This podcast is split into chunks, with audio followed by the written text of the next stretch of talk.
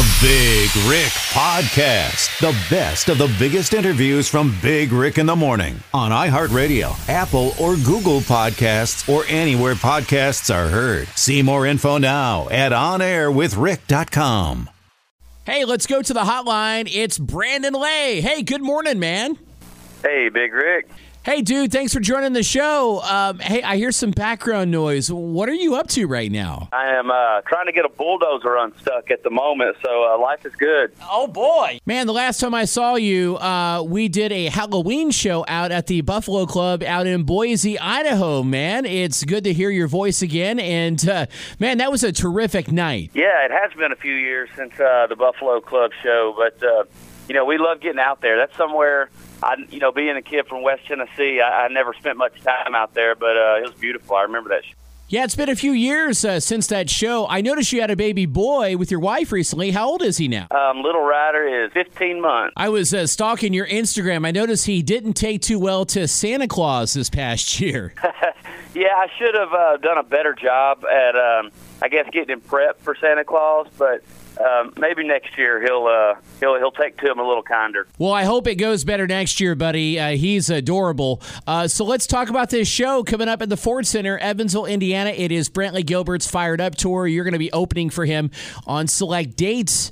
Uh, you're also going to have Dylan Scott on the road with you. Man, w- what's it like and how does it feel to be on tour with Brantley Gilbert, man? Uh, it's a it's a blessing that Brantley asked me to, to be a part of this tour. Um, you know, it's going to be a lot of fun. Like you said, the lineup is going to be a lot of fun. And um, yeah, our job is to come out there and, and get the crowd going. We're the we're the first opener, and so um, yeah, you know, Brantley extended a hand and like what I did, and so we're going to you know do our best to uh, get everybody going at, at the same time yeah. Um, you know, promoting our, our new song. Awesome, man. Can't wait to see you there. I heard you're pretty good friends with Brantley Gilbert, too. Is that right? I do. Um, me and Brantley go back probably about five years, and uh, we've done some shows together in the past. And just my crew loves his crew, and they've been very, uh, very kind to kind of give us some pointers and let us use their lights and stuff like that that not every headliner does, you know. So it says yeah. a lot about Brantley. So I saw you were up with uh, Old Dominion in Indianapolis this past fall on their tour, and you guys were playing some pickup basketball. Uh, how did that go for you? Um, I would say I used to be average, but I've gone downhill from then. That was the first time I touched a basketball in probably six or eight months, so I'm a little rusty. Well, I am a Hoosier from the great state of Indiana. Hopefully, you did us proud in your pickup games. Oh yeah, well, I, I, I tried. I tried. You know, that's a that's a basketball was my first love before music, and yeah. um, you know, a lot of a lot of hours in the gym, so I can definitely relate to the Hoosiers up there. So you were out on the road with Old Dominion last year. How many shows did you play with them? Um, we've probably played over 50 shows with Old Dominion. They've okay. been the main. They've been the main headliner that we've supported um, throughout the last three or four years, and um, we've we've just had a lot of opportunities with them from all the way from the small clubs up to what they're playing arenas now. So yeah. uh, it's been cool to see their trajectory and you know, obviously that's something we try to emulate, but those guys are first class and um, have such a tight, great sounding show that I think it, you know, people don't realize what kind of following they have till they, they go and see one of their shows, and it's pretty pretty rabid. So, what are some lessons that you learned on the road with Old Dominion that you never thought you would learn in your time touring with them? Uh, less is more. Please do elaborate on that. What does that mean exactly in relation to how you tour, how you do your show, and carry yourself, and so on and so forth? Uh, the, pr- primarily dealing with the shows. You know, you have those kind of jitters and butterflies, and you get so amped up that sometimes it can be a hindrance to you if you're trying to perform and connect. And those guys are so laid back the other way that they, it's kind of, you know, I've seen the importance of uh, just kind of taking a deep breath. And, and that's been something in my, you know, my live performance that, you know, there's a happy medium, obviously, because you want people, you want to bring the energy, but at the same time, you want to make sure you're conveying the, the, the mood of the song and the right temperament. So that's something I've learned from those guys is just take a deep breath and and uh, you know really connect with the audience. So at the beginning of our interview, you were talking about dealing with a bulldozer. You're trying to pull this thing out. What what exactly do you mean by this? What what the heck is going on right now? I am trying to remove a bulldozer. Um, so I am.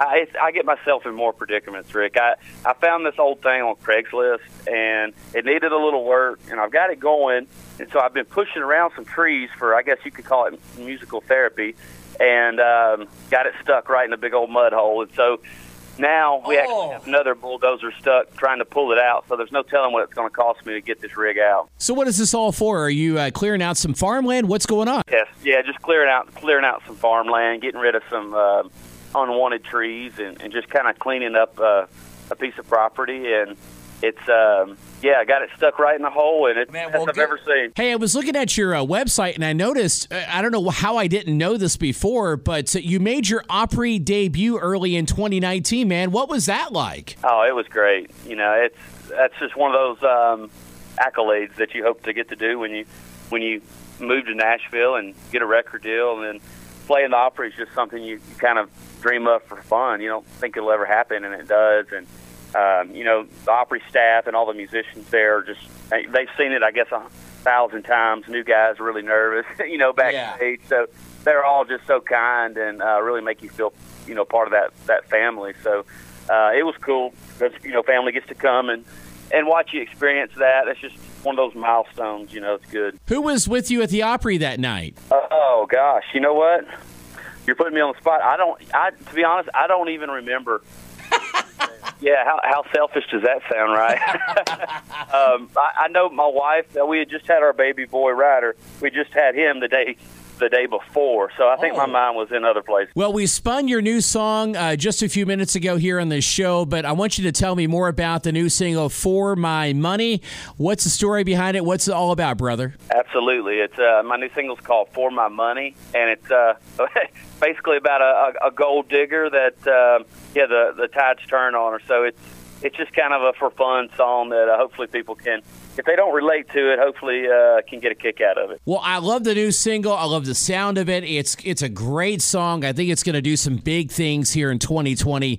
Uh, hey, what's in store for you in the next year or so? Any new music? Uh, What's happening with you? Um, I, I believe there'll be some some other music coming out. Um, you know, mainly we're focused on for my money right now at the top of the year, Yeah.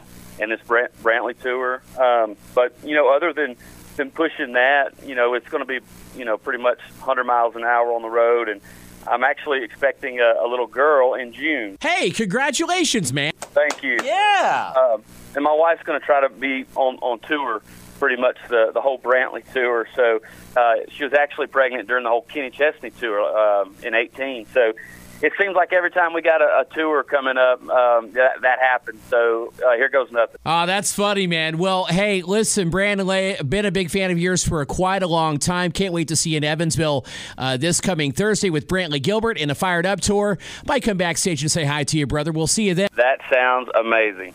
Thanks for listening to the Big Rick Podcast. Remember to subscribe on iHeartRadio, Apple, or Google Podcasts, or anywhere podcasts are heard.